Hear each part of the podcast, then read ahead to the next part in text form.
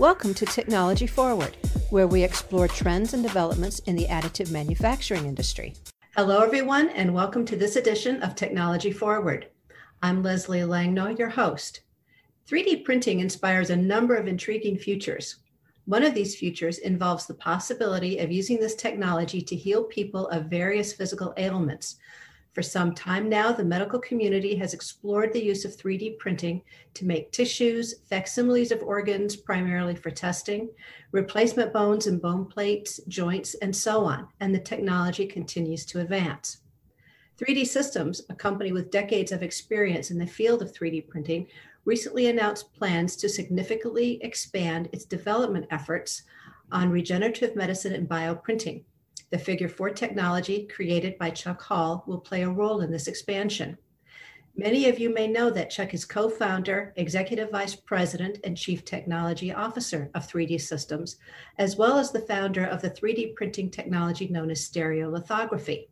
He joins me today to discuss the developments in bioprinting and 3D printing's role. So thank you for being with me here today. Yes, you're welcome. I'm glad to be here, Leslie my first question is what technical developments have occurred in 3D printing and materials that led to this announcement from 3D Systems? Kind of like, why now? why now? uh, the background uh, we've been uh, working on a program for a few years now with uh, the company United Therapeutics, which is a, pharmaceutical company in uh, lung health care, with the objective of producing transplantable lungs uh, using, of course, 3D printing and all the associated biology and cell biology that's required for that. And in the process of working on that, we've developed a lot of technology around this field, and especially in the printers and in the kind of hydrogel materials and all the software and so, so forth. And we finally gotten to the point where there's enough interest in regenerative medicine that we thought, okay, let's let's go ahead and further expand and develop in that field. In and we we work with what's called solid organs with uh, United Therapeutics and and their subsidiary on lung biotechnology, and so we'll be working also in basically non uh, solid organs, the other tissues of the body.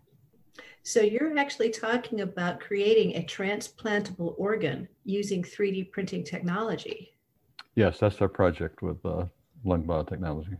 Now, there's been a lot of thoughts about that over the past few years. How far away from that development are we? Probably to answer that, it would be our, our partner, uh, Lung Biotechnology. so uh, I don't I don't want to speak for them, but uh, let's just say we've just made great progress in that field. That's amazing. I always thought there were too many medical complications to make organ transplant feasible in that particular way. Uh, well, it's, it's certainly a difficult a difficult problem. Yeah. Uh, but uh, certainly not not uh, unsolvable. And there's there's just a great demand for transplantable organs. There's more people need organs than are available, and uh, not just for lungs, but for uh, obviously for other organs as well. And so the kind of the question, why lung? You know, the, the most difficult organ to make. but we're there because that's the kind of business and vision and vision that uh, Martine Rothblatt, who's the uh, CEO of uh, United Therapeutics, has, and uh, and so we've been working with her and her team on this uh, pretty diligently. It's it's a it's an amazing project. Now the um, the information mentioned something called print to perfusion. So could you go into a little bit more detail about what that is and how it's involved in the creation of tissues? Uh, sure. Of course, the, the things that we print for regenerative medicine are uh, hydrogels, you know, soft, maybe kind of gooey materials, but in our case, printed with uh, very high resolution. And the goal is to print that and then, uh, of course, uh, clean it and maybe have other fluids and gases in it to prepare it. And then to uh, perfuse it with, with cells, typically in, in blood or blood substitute, uh, down through the uh, arteries and veins and so forth of, of the, of the tissue. So there's a whole process there from printing the part to getting it ready to perfuse and then perfusing it. And basically, we have a, a, a technique or a technology that sequences through those steps all in the basically in place so that you don't have to uh, to do a lot of excess handling of this uh, delicate tissue. Okay. Is this the only kind of tissue that you're going to be working with, or will perhaps there be other kinds of tissues coming about? Yeah, I, I think I mentioned we're working with United Therapeutics on lungs. Right. And and potentially uh, the whole field of solid organs. And so, what this uh, new initiative that we have is to look at other tissues in the body other than solid organs. So, basically, any tissue uh, which which can't be healed through normal medicine and, and basically needs to be replaced. That's kind of a candidate for what we're working on. Hmm, interesting. Okay, now given this announcement, um, how far does this take the state of bioprinting as far as its development? Where are we now in in the realm of of the overall category of bioprinting? So bioprinting, I guess, right now is is I guess uh, what you would call a nascent industry. Uh, there's there's been just a tremendous amount of uh, university and research institution uh, work in this field, as you know, and a reasonable amount of regenerative medicine uh, from organizations like Wake Forest, who uh, who really pioneered a lot of the work in regenerative medicine. But it hasn't gotten to the point where you and I can go to the hospital and have uh, have somebody uh, you know, implant tissue into our bodies. right. and and so that's our goal is is to take this nascent industry and, and move it toward you know actual medical devices that can be used for treatment. And you may know that 3D Systems uh, is very active in medical devices. We have mm-hmm. a, a, healthcare group uh, mm-hmm. who, uh, you know, that's that's their business. So we're very familiar with, you know, medical devices and FDA and 3D printing around that. And so to some extent, then this is an extension of what we already do, but into living tissues. You want to take any crystal ball forecast into how long it's going to take before we can go to the hospital and, and get an organ transplant like that? Yeah, if, if, if you've ever uh, heard me, you know I always say I'm, I'm not a futurist.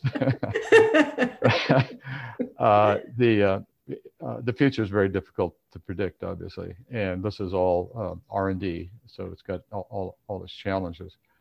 But that said, we're really optimistic. You know, in, in the next few years, we'll, you'll start seeing this kind of uh, treatment roll out. So, what are some of the current challenges that 3D printing is facing in order to bring bioprinting further along?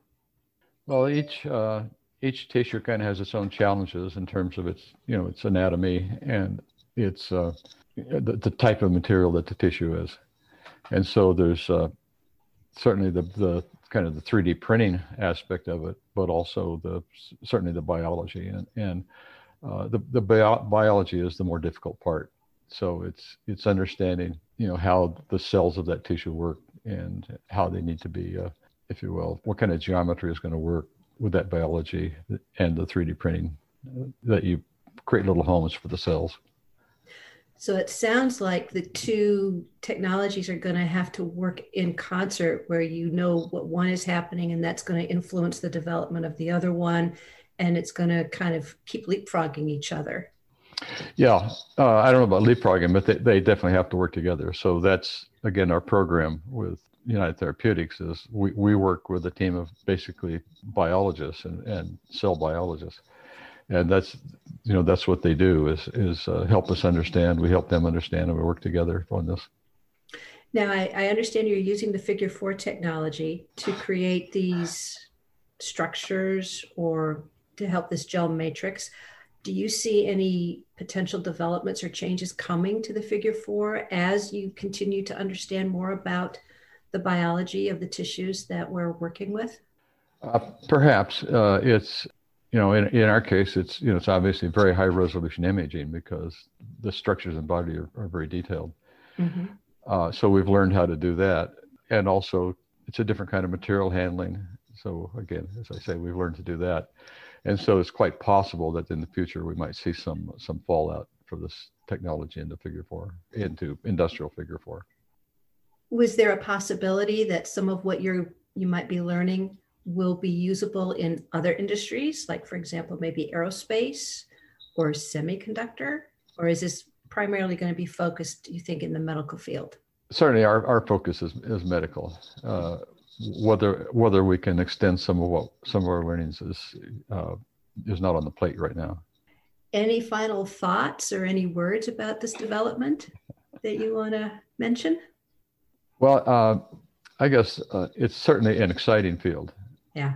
And every all of the 3D System employees and our and our, and our partners at United Therapeutics are uh, really excited about what they're doing and what the possibilities are in terms of uh, other tissues and so forth. So, probably the final word is uh, it's a it's a really interesting field to be working in and very exciting. Quite a lot of development going on right now. It'll be very interesting to see if we actually get a 3D printed organ capable of being transplanted. Yeah, I would say it's not if, it's it's when. How how long is it going to take to do it? Uh, you know, the principles are pretty well established. Well, I thank you for being here with me today, Chuck. It was a pleasure. My pleasure. Yeah, thank you.